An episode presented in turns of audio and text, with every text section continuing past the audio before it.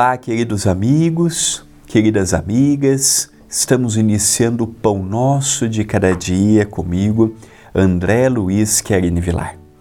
Agradeço a TV A Caminho da Luz e ao Centro Espírita Perdão, Amor e Caridade, o CEPAC, pela honra que me dão, pelo privilégio que me dão de diariamente estarmos juntos. Dezembro, mês em que comemoramos o aniversário de nosso Senhor Jesus Cristo.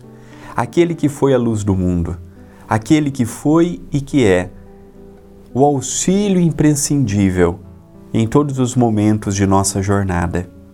É uma honra, no mês de dezembro, fazer programas que homenageiam este grande homem que tanta saudade deixou, em especial perante os mais carentes, aqueles em que Jesus caminhava lado a lado, não poupando um abraço, nem um olhar, nem uma palavra, nem um gesto de caridade. É esse Jesus que eu tenho em minha mente, não o Jesus da atualidade, o Jesus criado pelos homens, não.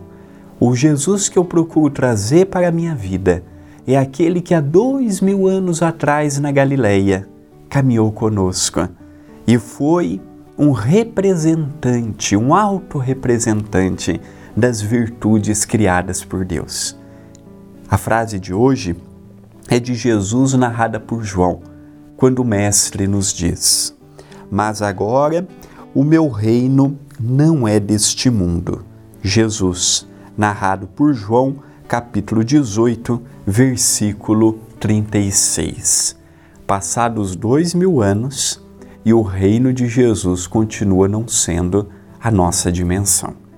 Esta dimensão é a dimensão da sensualidade, é a dimensão do homem ainda com sérios desvios individuais e coletivos. Aqui nós vemos por todo lado a predominância do eu, da minha vontade, e depois, em segundo, em terceiro e quarto plano, vem o pensamento coletivo o reino de Jesus ainda não é para agora. E por um tempo ainda não será. Ah, passaram tanto tempo, será que um dia vamos chegar a ele? Eu tenho a certeza. Interessante que o reino de Deus vai começando da região crística e chegando até nós.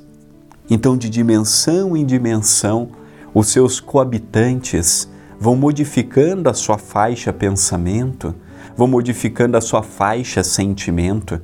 E a crosta é o encontro que nós temos de espíritos superiores e de espíritos inferiores que reencarnam neste planeta, em especial nesta dimensão, para que possam os superiores ajudar os inferiores e os inferiores se ajudarem para chegarem no mundo espiritual melhores do que quando aqui chegaram. Aqui não é uma dimensão fácil, nem para o superior e nem para o inferior, no quesito moral.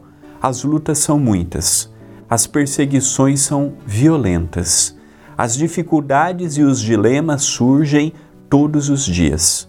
Os problemas, as ingratidões, a violência verbal, comportamental, do pensamento que ainda trazemos na inferioridade de nossos corações. Como alunos, que reprovamos no ontem, nos encontramos com aqueles mesmos professores que ontem criamos problemas e estamos nas mesmas matérias que ontem, as duras penas, reprovamos. Vamos vencer tudo nessa existência? Muito longe disto. Se chegarmos no mundo espiritual minimamente melhor do que quando reencarnamos, já é uma vitória mas falar que vamos chegar muito melhor no mundo espiritual, ainda não.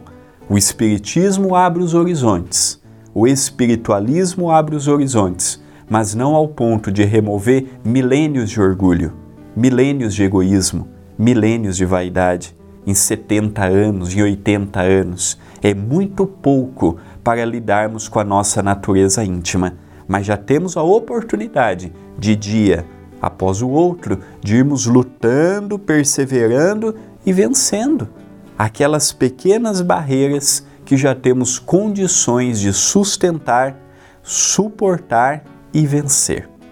Esta é uma mensagem de reflexão.